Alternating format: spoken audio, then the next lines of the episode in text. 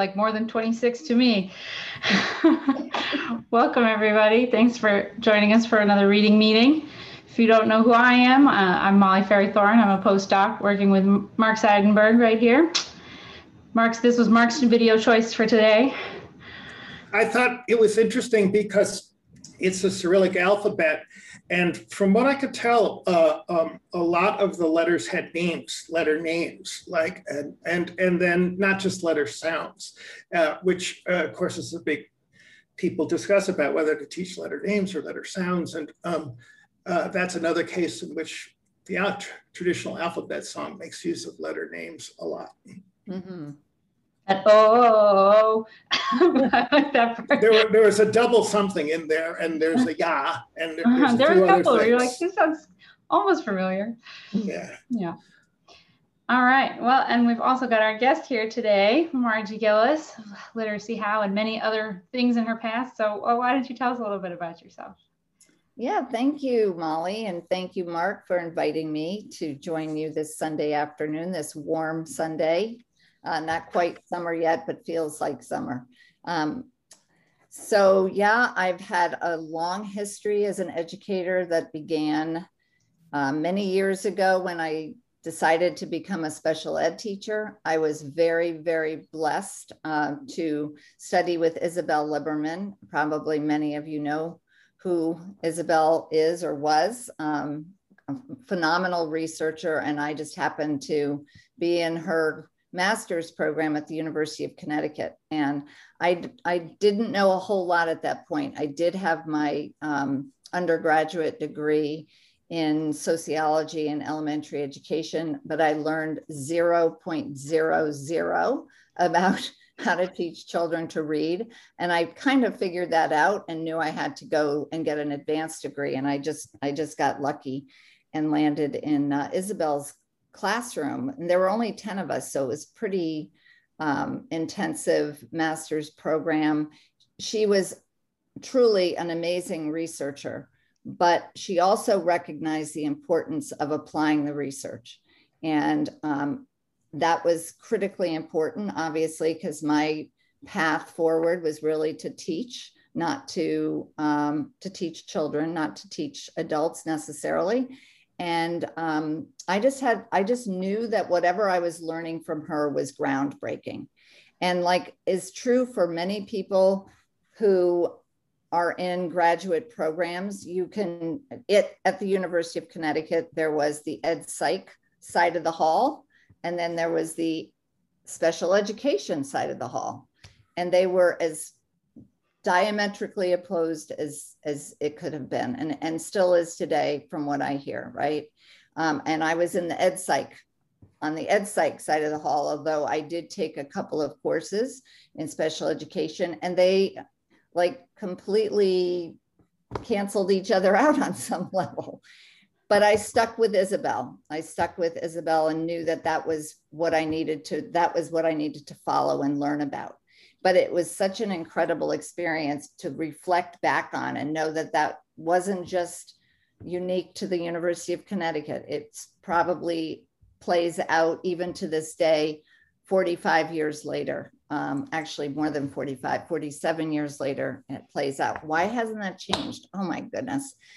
Anywho, um, I left there and taught in a, a storage closet in Maine. And literally, it was a storage closet with cinder block walls.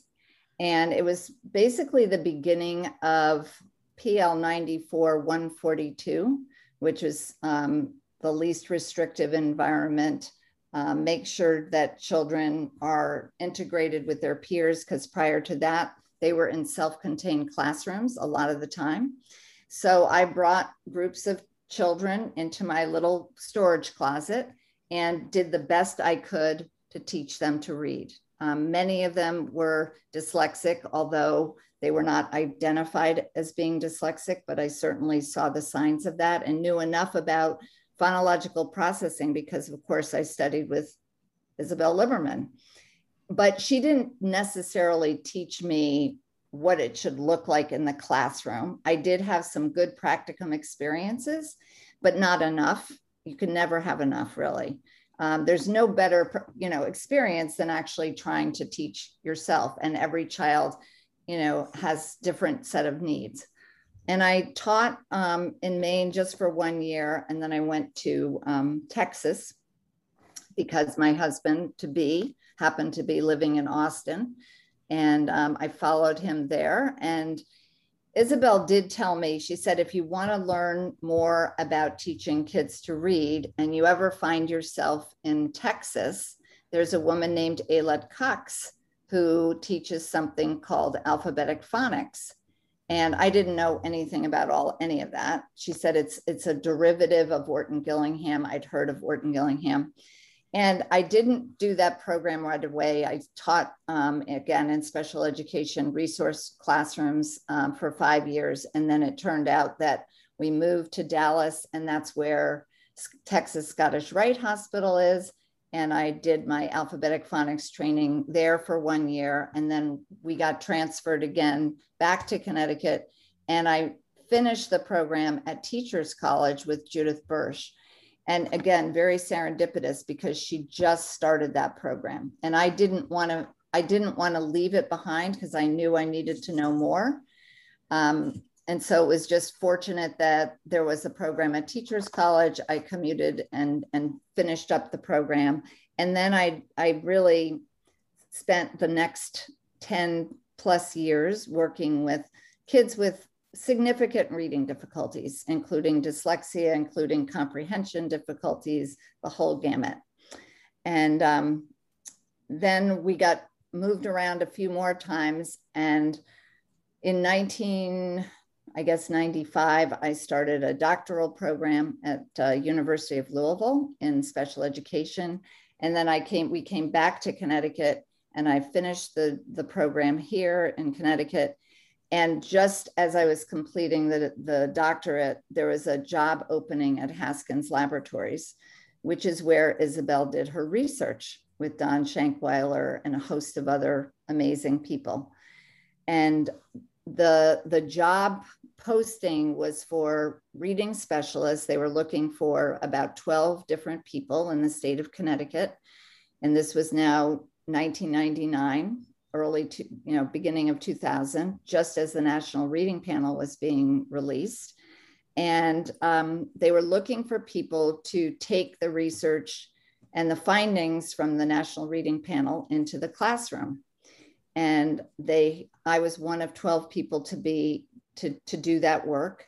And we worked in kindergarten first and second grades in three districts in connecticut three um, urban districts. And what it was most eye opening for me and most impactful for me as I started doing that work was working in general education classrooms because my career had really been primarily in special education, although I spent a fair amount of time in gen ed classrooms because I knew that our my my students needed to have whatever I was teaching them in the resource room aligning with what was happening in the classroom. That was no no mean feat and still is not easy to do today, as we know, and we'll talk more about, I'm sure. But at the time, um, I did want to spend time in the gen ed classroom, but I had never been a gen ed teacher, and I and I felt I had to say that to the teachers that I was starting to work with and coach. Like I've not walked in your shoes. I've walked in other shoes. I've certainly special ed um, is, is a challenging profession too. But working with 25 students and being expected to differentiate instruction for 25 students and do all that isn't that must be done to be effective as a classroom teacher is not easy at all. So I really grew to respect um, the role that general ed teacher plays. I have so much respect for that teacher and um, as I do all teachers. And but that's what where I spent most of my time for those three three or four years. And then Susan Brady, who was um, at the University of Rhode Island at the time, and I uh, submitted a grant to the Institute of Education Sciences. It was one of the first teacher quality grants um, in the United States, and we were awarded the a four-year grant to look at first grade reading instruction. And we recruited 120 teachers in nine districts in the state and did that work. Um, as I said, it was a four year grant, but the actual intervention was two years. And um, we had some wonderful experiences, great findings. Uh, we developed some terrific tools to do the coaching work that we continue to do. And when that grant ended in 2007, the monies for this kind of research started to dry up. Um, and I could not bear the thought of leaving this work behind, including, you know, seven or eight phenomenal mentors that I had begun to, you know, work with and not begun, actually, some of them I started working with, you know, eight years prior. But all that to say, I decided to start Literacy How, um, which is now a not for profit company that provides um, professional development for teachers. So can, can you tell us um, what is Literacy How's approach to providing um, materials for teachers and education for teachers in service, I assume? Absolutely. Yeah, it its approach really is you know what, what comes to mind is is a differentiated approach to working with teachers. And why do i say that? Well we always focus on the differentiated instruction that we have to provide for our students because we know that they're all in different places um, for lots of different reasons. There's it's no different for teachers really. And so when we do one size fits all professional development it doesn't work uh, for lots of reasons. In many cases, it doesn't necessarily include a coaching element, which I believe, and certainly research has has uh, you know has given us evidence to this fact that teachers need that ongoing support. Um, so it's no different, and and so the embedded coaching that we provide, which I when I say embedded coaching, we actually have our mentors pushed into teachers' classrooms and it's not just a few times here and there. It's actually we follow as much as we can a coaching sequence. So we start here and we build gradually just like we talk about explicit systematic sequential instruction for students. We try to do something similar for teachers. And um, yeah so I, I say i'd say that is a big part of it. It's also based on what's called cognitive coaching, which is just like what it sounds, right? It means that we want teachers to reflect on what they're doing and they have to step away from what they're doing and working super hard to take the time to think about what is effective and what isn't and there's you know ways that we can help that happen but it's certainly a, a, process that is embedded and, and you know sort of incorporated into our approach. So, so let me ask you some more details about this because it's it's important to know about. Um, who participates? Do you work with school districts that are willing that that mandate that their teachers um, work with you? Uh, is this done in addition to uh, uh tell us who it is who ends up um, uh, participating, taking advantage of the things that you have to offer and who pays for it and things like that. Yeah. And also, I understand the idea of um, uh, adjusting the um, instruction to the level of the teacher, but um, how much instruction are we talking about? How much time are we talking about? And and and how, how does that actually how does that go? Yeah, it's it's a lot actually. Um, but going back to that IES grant, which we called Mastering Reading Instruction, it was um, two years of embedded coaching for teachers. And we had roughly, it varied from school to school, but around four to six teachers that we spent two years with. So think about that. With one mentor in one day could coach four to six teachers. Some mentors were doing this three or four times a week so they could then coach more teachers. Okay. But they had two years um, to spend with a teacher. And the way that we conceptualized doing this was we thought about the simple view of reading, which everybody knows and most people appreciate and value.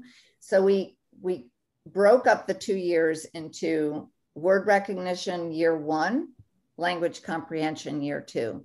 And, um, and then we were hoping that we could also build in the whole idea of consolidation um, across those two domains, because as we all know, the, the real difficult part of doing this work is integrating everything, right? It's reading doesn't work in silos like oh yeah you have your phonemic awareness over here and you have your phonics over here. And yet when we're teaching teachers this content you have to break it up that way to some extent to show the progression to show the explicit systematic nature of spe- specifically those constrained skills like phonemic awareness and phonics not as not the same for vocabulary and, and comprehension. But the point is this it took it, we had the, the luxury of having two years with a cohort of teachers.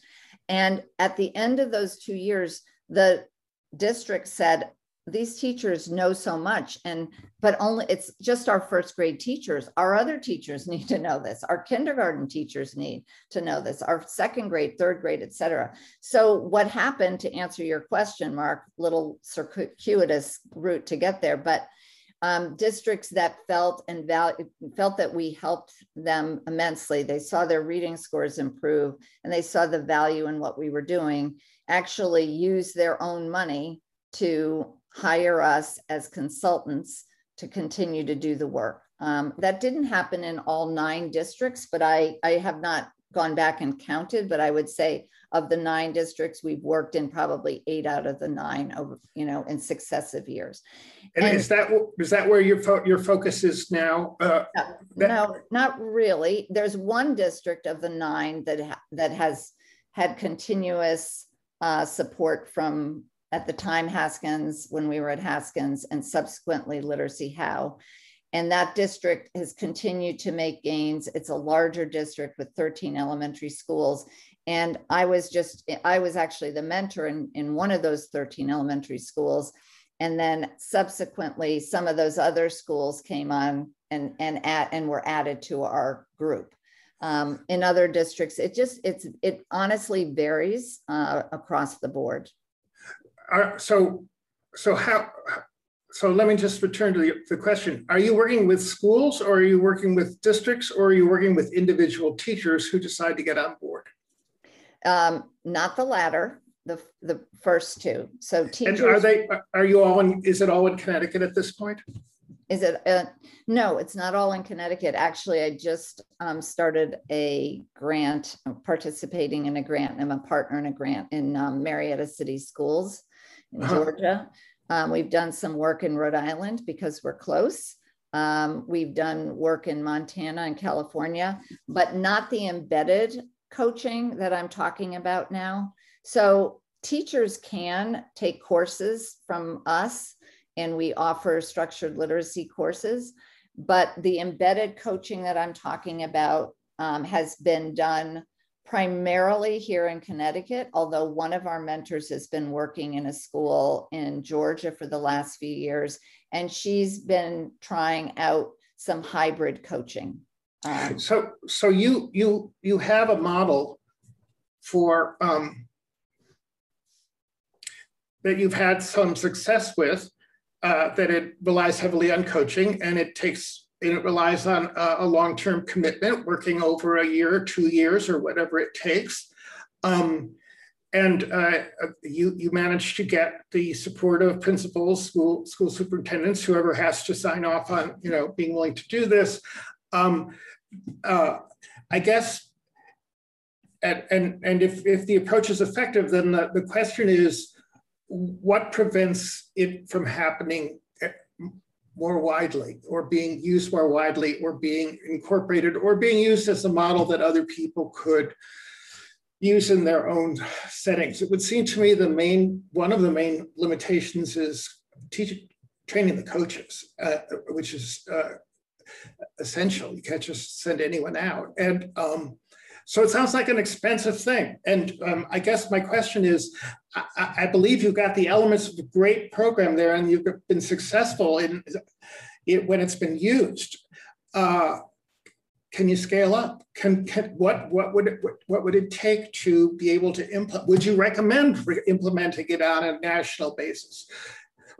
And if so, what would it take to actually um, again, it would, would wouldn't happen tomorrow, but to roll it out in a more more uh, general way.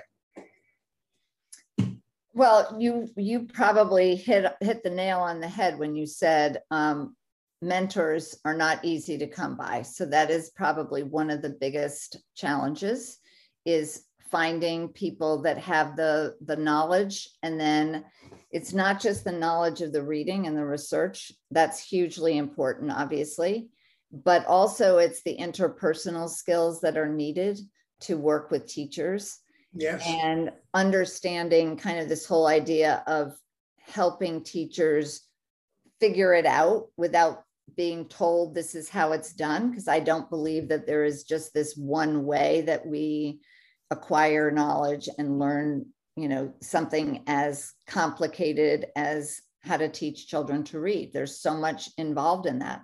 Mm-hmm so I think the mentors is, is one big obstacle. I think another challenge is honestly, we're still up against methodology that is so and you know so p- much a part of districts and schools that if a school is really really um, heavily embedded in three cueing fountas Pinnell, whatever it is they're number one, they're probably not going to want us to come in and get rid of that, you know, methodology.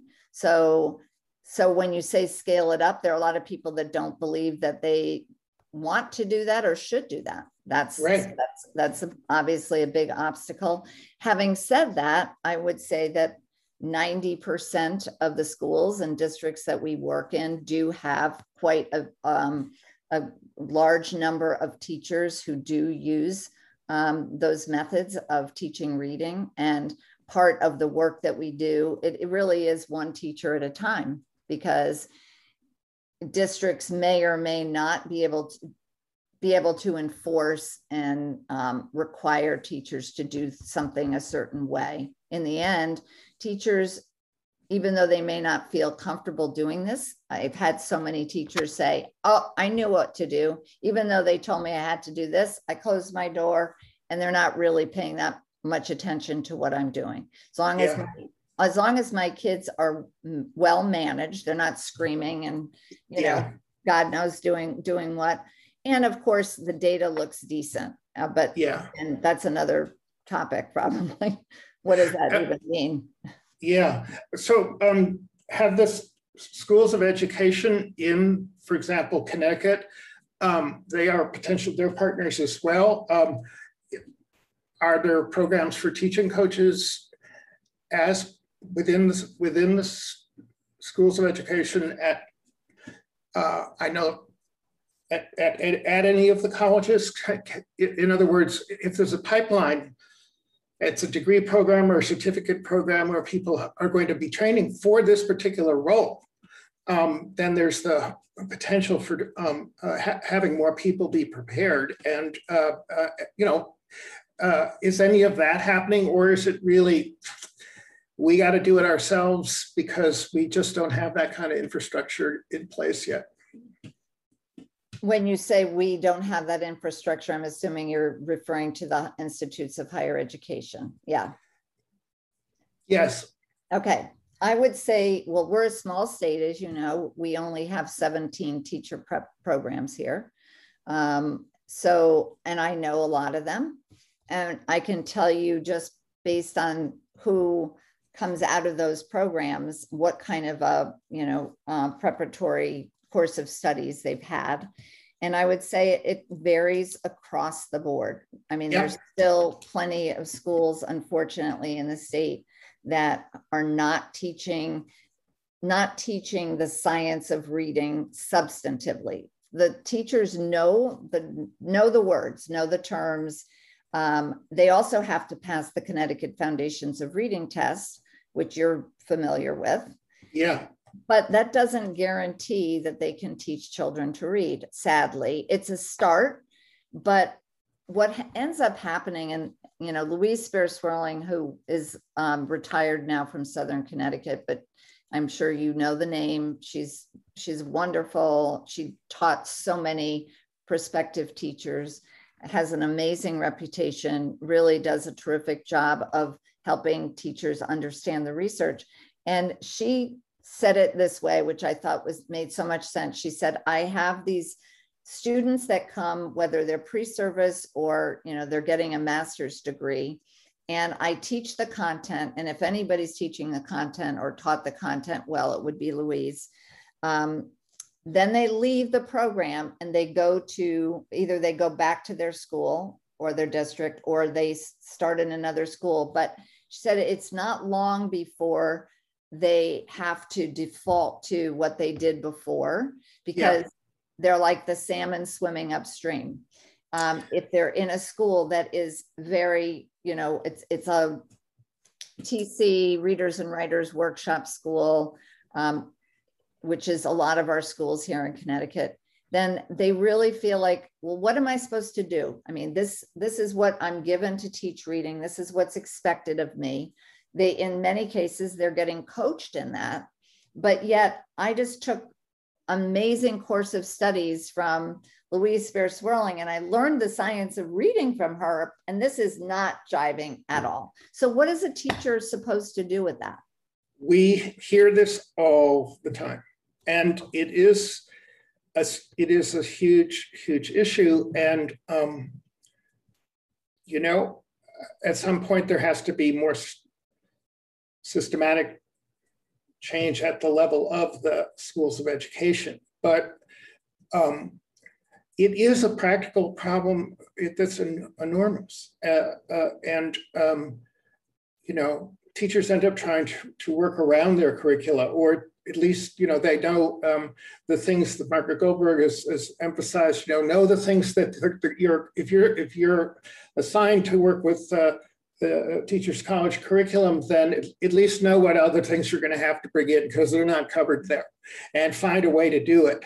Um, so, but but nonetheless, you're you're you're you're you're you're you're expressing something we've heard, we and I think many people are familiar with. It, there's this enormous frustration in gaining knowledge and and gaining gaining confidence about um, effective ways to teach kids, including kids who are very difficult to reach otherwise and then going back to a setting where there's a principal or there are other teachers or the culture just doesn't support it. And um, yeah, so if you have a solution to that one, uh, I, I feel like um, some teacher education programs that do a good job, that are sort of the state of the art, who you know um, place many of their graduates in local schools, um, schools in the area, uh, you know, success even in a concentrated area with only, you know, uh, a couple of, of uh, schools of education involved, at least we would have the examples of things that work that we point to. It's a really tough situation though.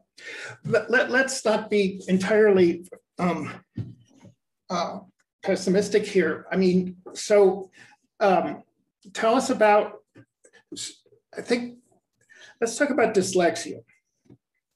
So, um, how do you approach it? How do the kids vary? What is your general advice about approaching kids who are struggling to read for unknown reasons? What, what are the um, kind of key points to, to, um, to, to understand? Um, what, uh, and, and most most important, well, what works? What's what? Uh, clearly, uh, kids vary. It's a dimensional condition that varies in severity, causes. Yep. So think it's not going to be everything is going to work equally well for every kid, or and so on. So what can you say some impart some wisdom about dealing with kids who are struggling, maybe have a history of dyslexia in the family, uh, who are at risk and really require we think really require some um, intense uh, attention, what's going to work for those kids? Yeah, I, I think um, there's a few things that I'd like to highlight. One is just understanding what it, what risk looks like for, you know, later being identified with dyslexia. And Yeah. we have to do a better job of helping our, you know, preschool teachers understand this. I mean, I listened to Nadine Gaab's, um, you know, the talk you had with her a few weeks ago or whenever it was. And I just, you know, I, I love the work that she's done. I think her screener is phenomenal. Um, the whole idea behind the screener is phenomenal. And of course, what I really appreciate about Nadine is saying loud and clear, it doesn't matter how great the screener is if we don't do something with the with the information and i could not agree with her more we've had many conversations about it so i, Yeah. I think that making sure our preschool teachers um, understand language and pre-literacy skills and in steeping children in rich language experiences and being tuned into the risk factors um, with you know the all those indicators that Yes, that they just so beautifully folded into that screener is would be a huge first step. you know, if I could just interrupt for a second. Of course. Um, I, I just feel like it would be so important for pre-K experiences to be focused on language and the things you use language to talk about, and also a little bit about print, you know, because there's some basic things you need to know. But but essentially, you know, the kids' language experiences are varied. The things that they know about and have language to talk about varies. We know there's this variability and that it really is going to come up to to have an impact when they when they start schools so and and kids are so great at la- learning language. I mean so so a language rich environment in which you know kids are exposed to a wider range of expressions and a wider range of things than they might get from their immediate experience that seems like a no-brainer to me. That seems like and then of course you could couple it with learning about print learning about there's literacy activities as well. But you know where where's if they if if i were in charge or or i could get the ear of the philanthropists. I would certainly invest in pre-ks that are oriented around letting language wash over these kids letting them engage in activities related to language and and and things. And and and that's the most that we could do for them because it would leave put them in a much better position once they get to school and they're going to have to start doing all this other stuff. So I hope I was just elaborating on what you said because Oh, we I think we totally agree on this. On And same, yeah, very, very much so. In fact, I started, I co-founded a preschool at a children's museum um, about nine years ago now.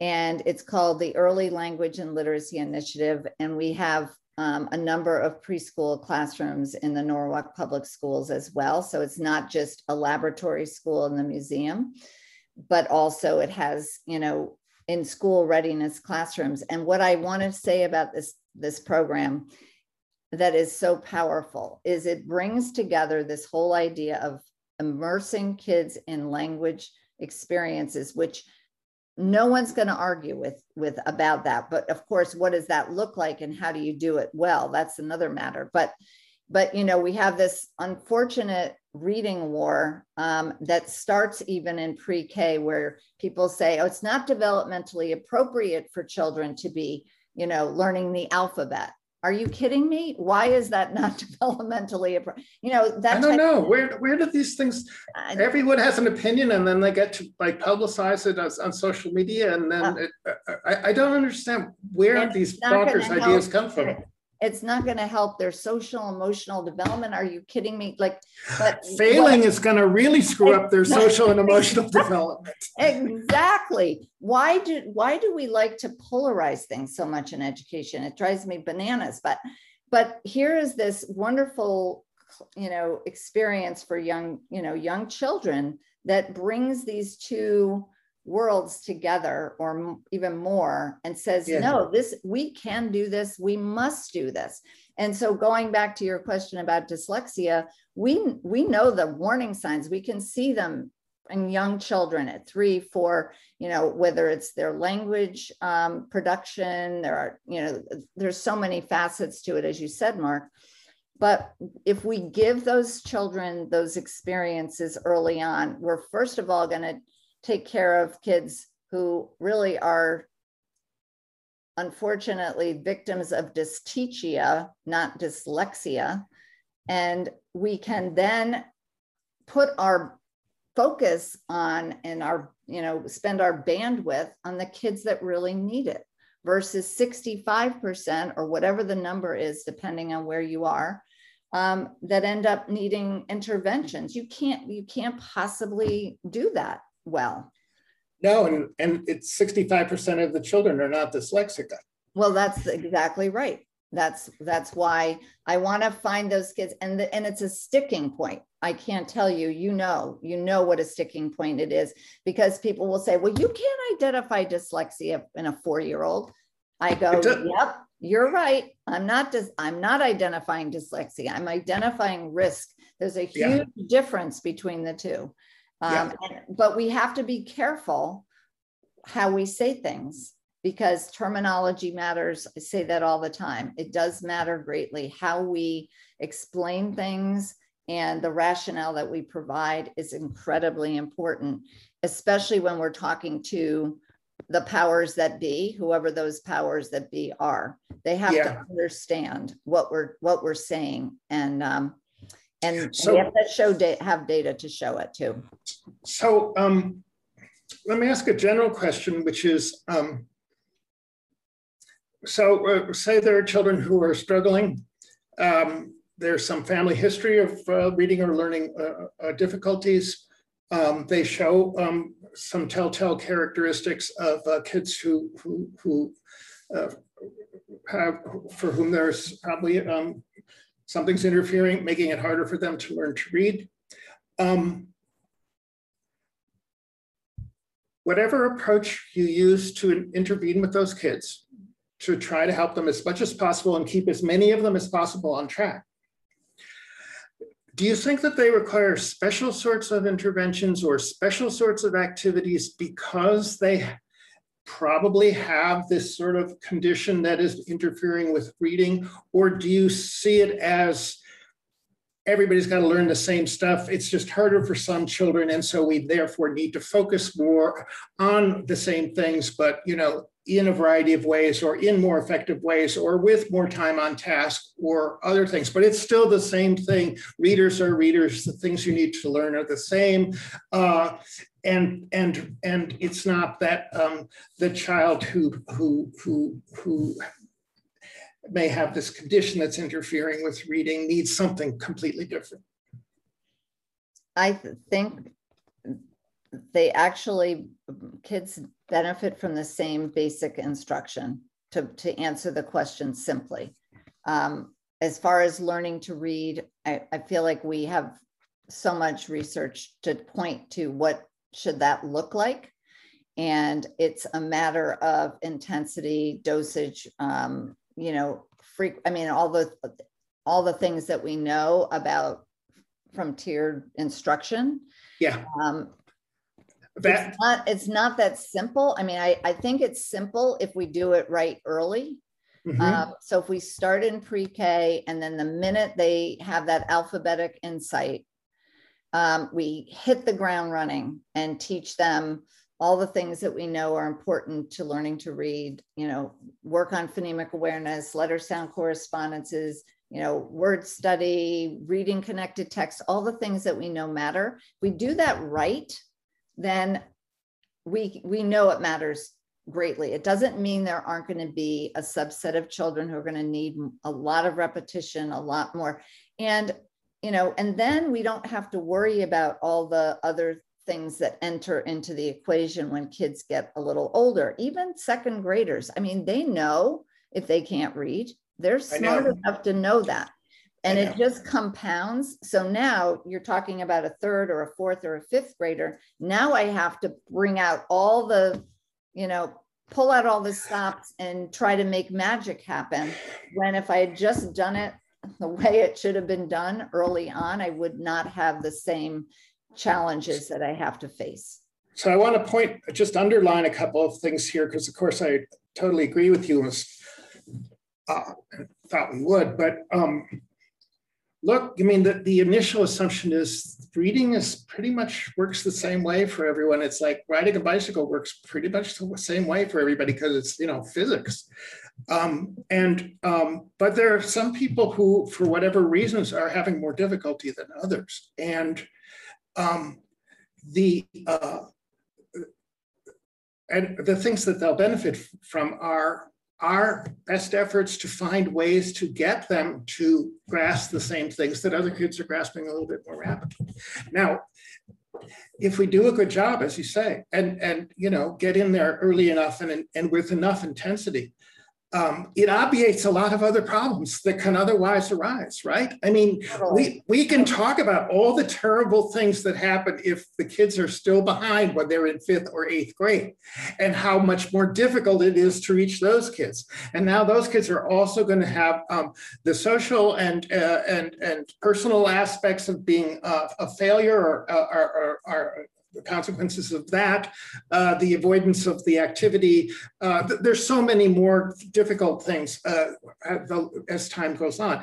But um, uh, we, we, we can actually keep more children from going off the rails. We can keep them within the range where they are able to move ahead. And it's really essential that it be done within this pretty narrow time frame. And uh, uh, so maybe you could say something else about, um, are we talking about just time on tasks? Are we talking about individualized instruction? Are we talking about particular programs or are you ecumenical and thinking, well, um, there's a variety of different programs that would all, that are acceptable if they all focus on these important components? Yeah, I, I, I like to think about um, the problem solving approach versus standard treatment protocol, right? So we have some standard treatment protocols. Everyone knows Wilson, right? Wilson is based on um, structured literacy, structured language, understanding the you know the, the elements of of language, phonology, morphology, orthography, syntax, et cetera, right? We know, we know there are a number of programs that, that do that and do it well.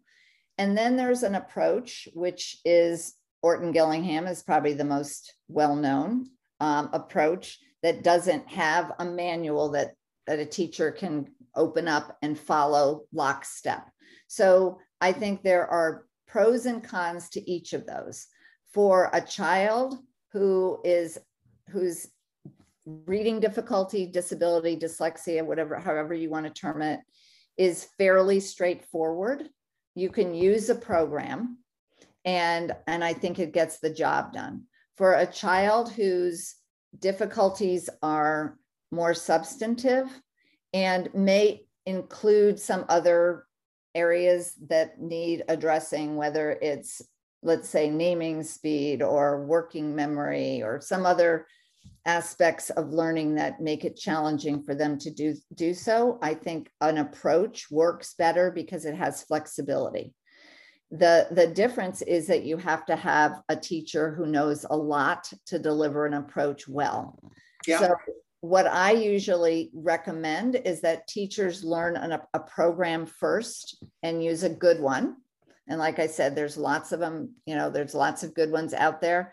And then they learn kind of the scope and sequence of delivering these foundational skills. They learn kind of like how a lesson would build from a small unit, like starting with phonemic awareness and then doing decoding and encoding and then getting kids to read connected text. So following a nice progression.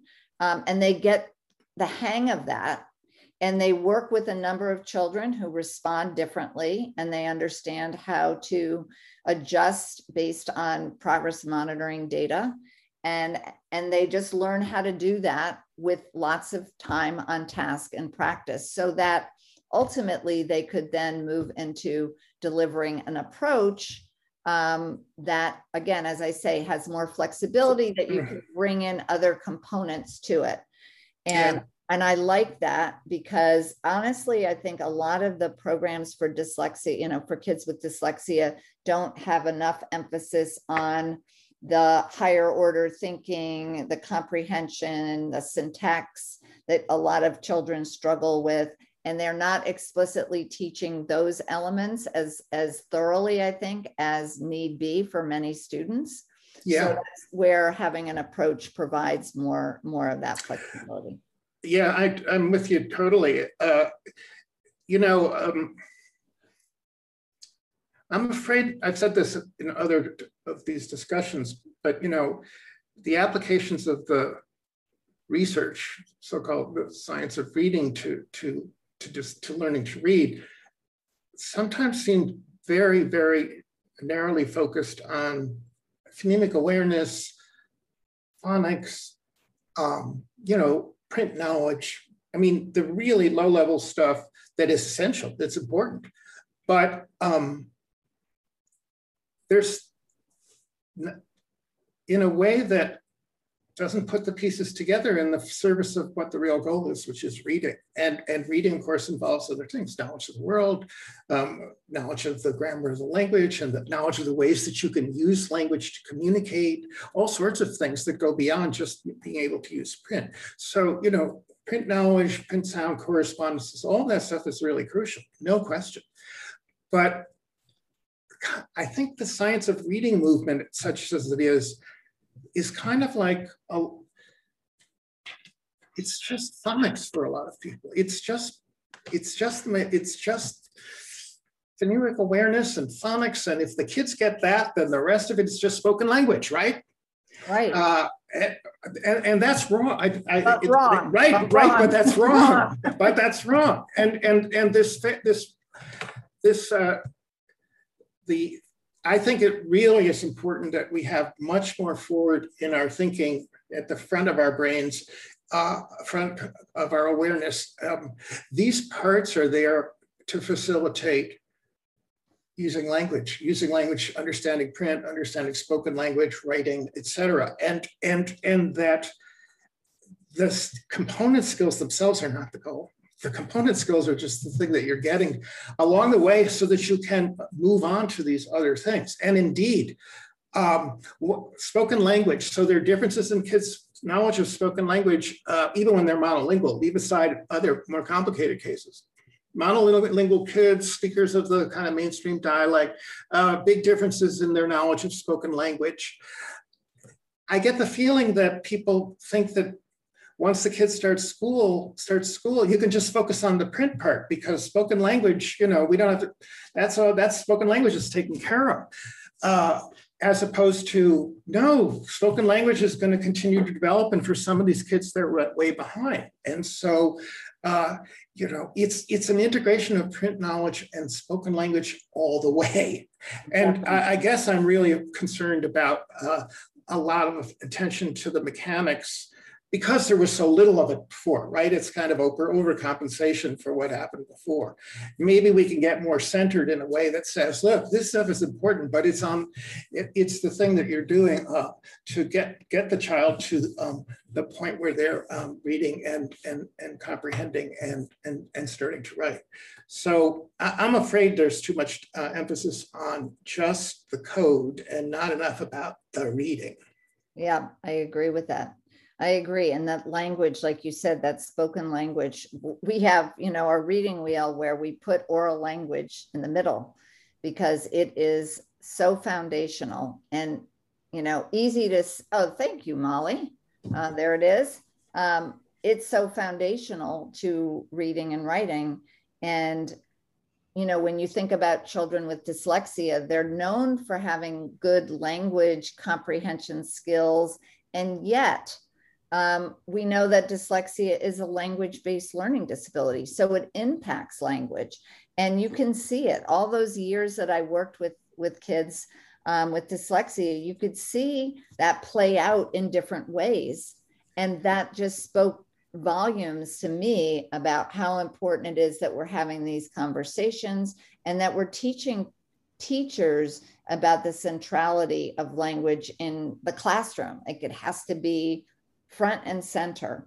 Yeah. And and yet, you know, in many cases, administrators want to walk into a classroom and, and see a quiet classroom, a classroom that's well managed. I'm like, oh my no, God. We want no. talking. Uh, this is just make, makes me in, insane. So, you know, children learn language, spoken language primarily through use and and through through having good models that they like teachers who they they interact with and then you go to these schools where there's such a emphasis placed on order yeah. that you know the children's opportunities to just talk are are, are restricted and and and um, this is a this is appalling this is appalling to me. The, here, you have these kids who are already different in terms of their knowledge of spoken language. School might be one of the places where they get exposed to, you know, things that they might not have gotten exposed to yet. They might start using them, interacting with people who, who, who they can learn from. And then we're going to have silent lunch or, you know, we're going to have kids who only talk when when they're asked to, to speak. And uh, we, well, I, yeah. I know I know this isn't everywhere. It's it is in it, it is a problem in, in many in many places. Yeah. I have two thoughts just related to things we've been talking about. One is that related to this wheel, I think is relates to what Mark was talking about earlier of that we can't just focus on the like the phonemic awareness piece or the phonics piece. I like that in the wheel. Also, we've got syntax, we've got vocabulary. They're all at this the text comprehension. They're all at the same level of importance. Mm-hmm. I think mm-hmm. that's a really nice thing about this wheel. The other thing that Mark was just making me think about with the silent lunch relating back like way earlier in the conversation to thinking about preschool, that that's like I think some of the fear about preschool is we don't want it to become too academic. We don't want to, you know, they're young, they should play, they should have fun. Um, but what a great opportunity and time to do that kind of fun and play with the oral language and to think about the world knowledge and the oral language and that the, those are important building blocks and can be yeah a fun preschool experience where it's not a silent classroom but you're setting them up for success.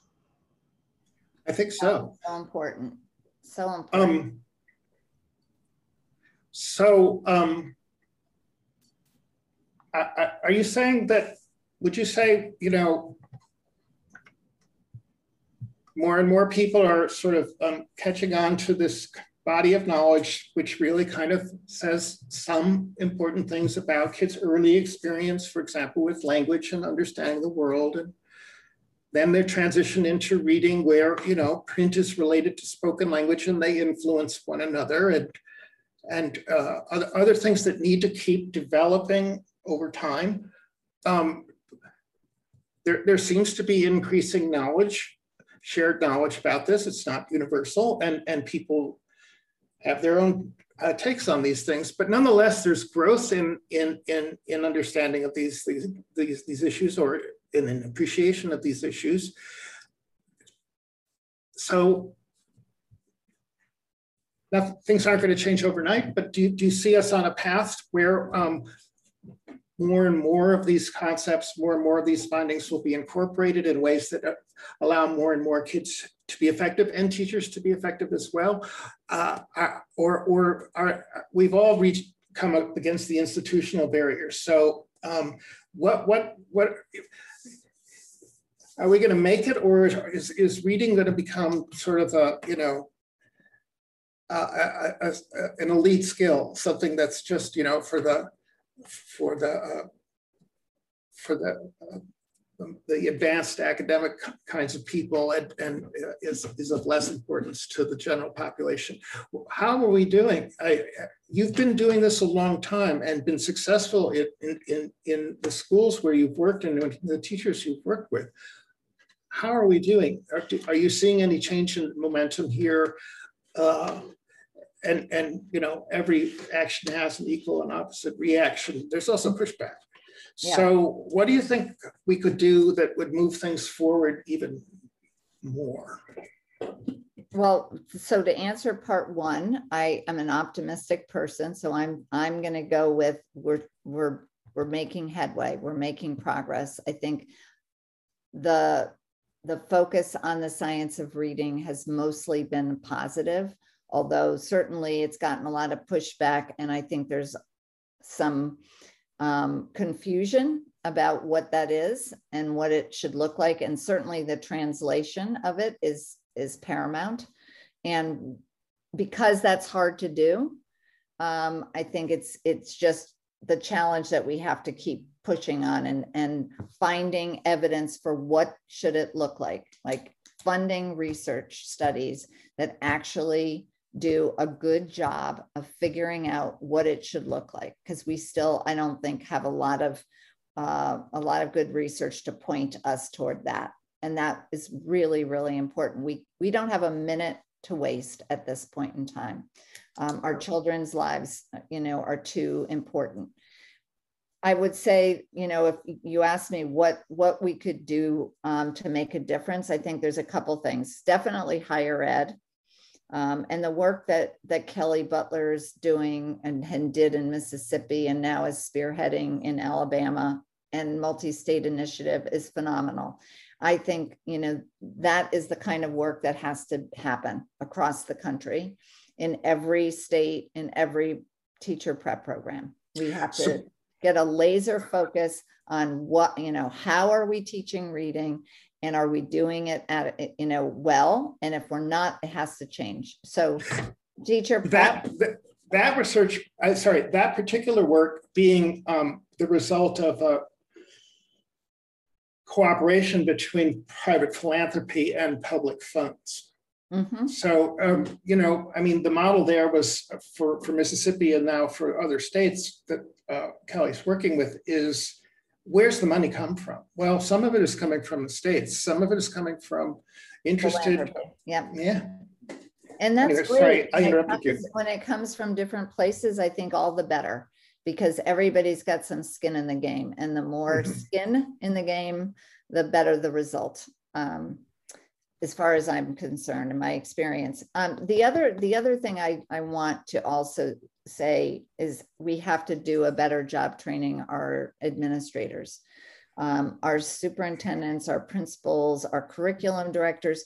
You know, I, I wrote a piece for um, IDA Examiner not too long ago, and and I did a little bit of research on what do administrators training that like I know, I know. Bunch, they learn a whole bunch of stuff, but they learn zero about teaching reading. And so, if you are a middle school science teacher or a high school PE teacher, and a lot of those people go into they want to be they want to be principals or superintendents or what have you.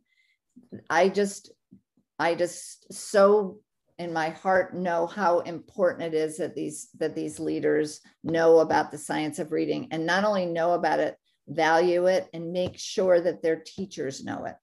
So I, I, think that is one of the next frontiers and we're aware that we need to be going to principals organizations and superintendents organizations and um, dealing trying to to break make get some breakthrough there. The, the other thing you mentioned though was you know, one of the things is that kids need enough opportunities to learn, enough time to learn the things they need to know. And, you know, in the early years, there's a short, narrow window where we really want them to get, have acquired some um, basic, you know, foundational sorts of skills. Well, you mentioned science teachers or math teachers. I mean, the idea that reading instruction or learning about reading is something that's also going on when you're doing all these other kinds of uh, subjects seems to me really important. And that means because they involve language too, uh, and they involve reading too. Well, that means that everybody's got to know something about how language works, how reading works, and what the continuing, how how they continue to develop, and where the, the challenges arise uh, for for kids. Um, uh, so that there's more reading, uh, learning about learning to read during the day, during the school day, not just during a, a, a block. Um, do you know any superintendents? Were you able to? So um, I've met superintendents. I've, I've, I, I've been to states where they're really trying to get everybody in the same room. And um, it's it's possible. It's better. It it's it's easier in a smaller state, it actually. Is. It's way easier. Actually, the woman that is the executive director of the Connecticut Association of Public School Superintendents um, is someone I've known and worked with for years. She was um, you know, a reading teacher, then she was a curriculum director, then she became a superintendent, then she was at the State Department as the associate commissioner, and she's um, she's wonderful. Now she was steeped in whole language um, in her early career, but she valued the research and she said, no, this is really important. And she made it her business to ensure that wherever she went, that it was incorporated into her teachers, you know, professional development experiences. And now, you know, she's speaking to other superintendents. I, it's, but it really has to get put into the system. It's not enough to say to superintendents, this is important. I think it has to become part of um, their programs, their, you yeah. know, their certification programs. And yeah. Uh, yeah. When do you think we have to start calling out universities for not having moved fast enough? I mean, we are, right, we are, but, but essentially, you know, either change or you're going to be compelled to change because um, if you're a state university, then the state overseers um, will will will mandate that you change your programs. In, in other words, you know, academics don't like being told what to do, but in the case of um, a system that has just not been willing to change it's, for it's, so long. For there so has long. to be pressure from someplace yeah, else. There has to be. I don't know. I, I yeah, I don't know. Like one I don't know if, if you ever met Judy Birsh, um, but anyway, she told me she was at Teachers College, and yeah. God God bless her, you know, because um, she was like a lone ranger there, and she said higher education is the last bastion of feudalism, and I and I quote her often. I think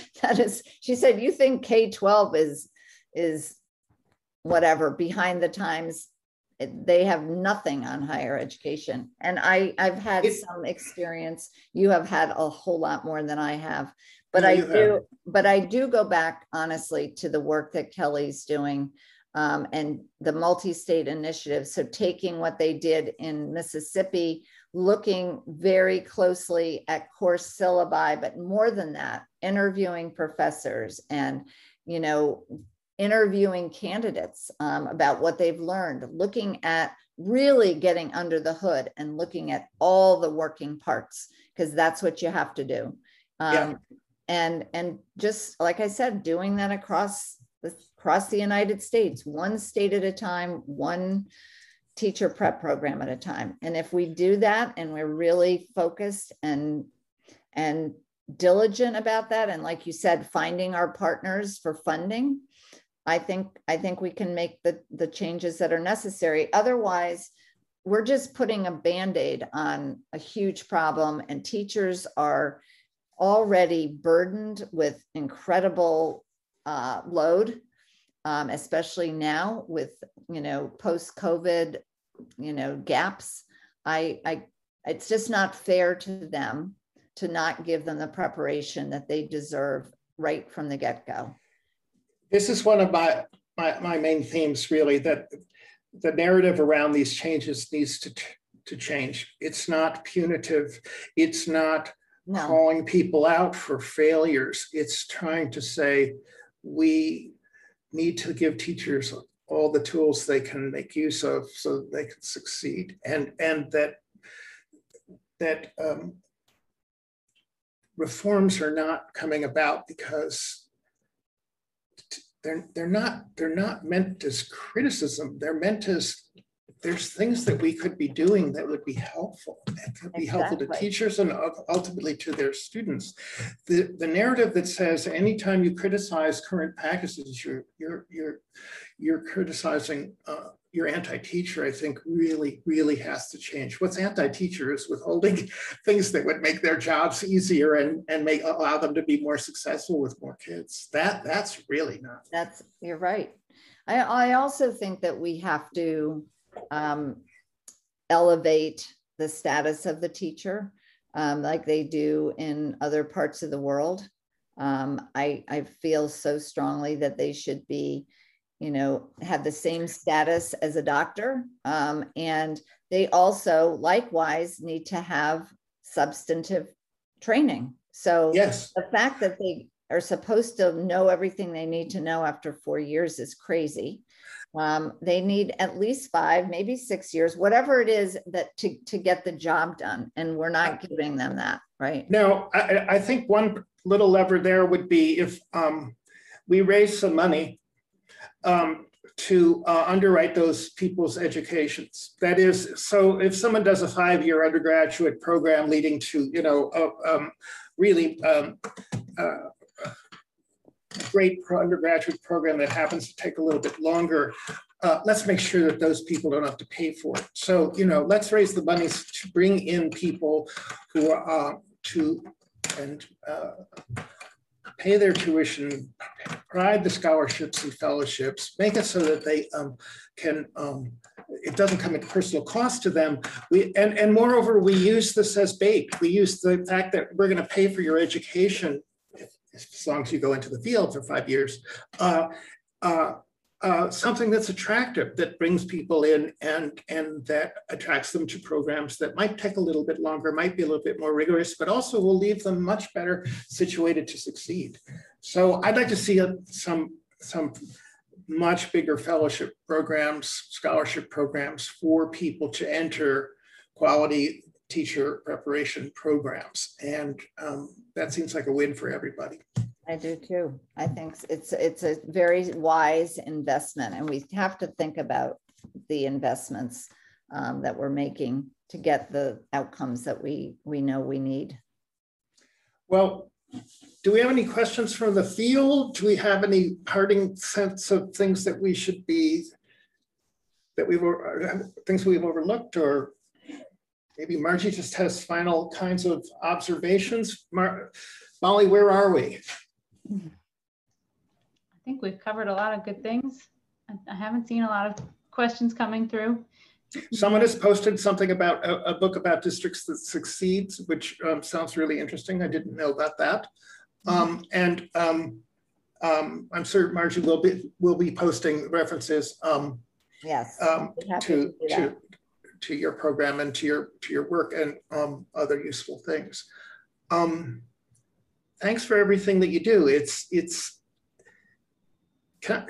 it's just astonishing that you walked into Isabelle Liberman's classroom and and um, and have carried the work and the ideas forward for for the, for these decades. And I'm sure it's made a lot of difference for a lot of kids and a lot of families. So thanks for what you do. Oh, thank you, Mark. I it's you know it's a vocation for sure, and I and I feel very blessed to to be able to do the work.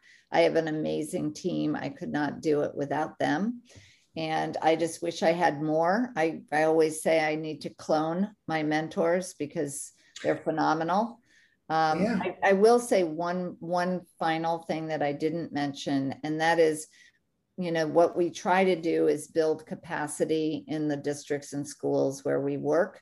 And what does that mean? If I have a mentor going into um, a school for a year or two years, in some cases, our mentors have been there three or four years because there are lots of teachers that need to be um, coached.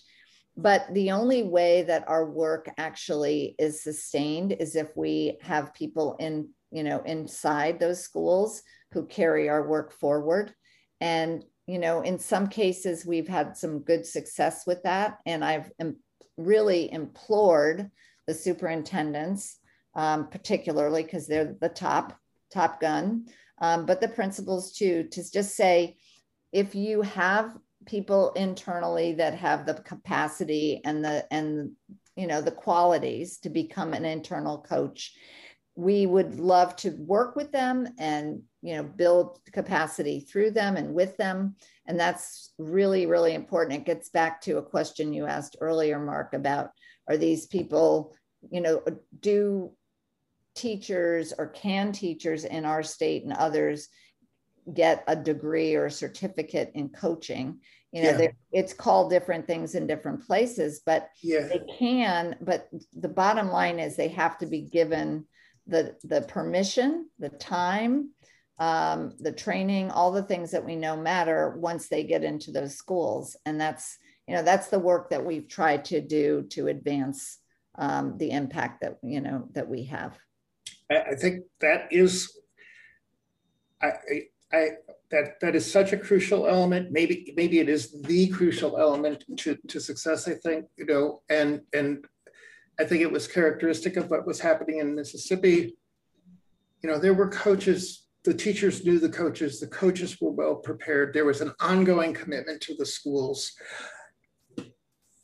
That alone, you know, was, was I think, of course, we don't know scientifically what, what the most important elements of those that particular program was, but that's likely to have been really a key key element. And I think it's ex exactly consistent with what you're saying. Yeah. Well, again, I, I really appreciated having a chance to talk to the two of you and, and uh, see other participants. And I know hopefully people will join later uh, when it's more convenient time. Um, yeah. Yes, we have this new feature where we're actually um, answering questions that are posted in the chat and um, writing out answers and posting them later. So there's even more opportunity to um, have this continue. Great. So thanks to everybody and thanks to you, especially Margie. Thanks to you, Molly. Yes, thanks for joining us, Margie. Thanks you everybody bet. for joining us. And maybe we'll see you all next week. Stay well, everyone.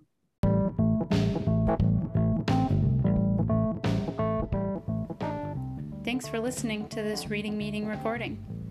You can find more information about past and future reading meetings on our website. We hope you'll join us for future meetings.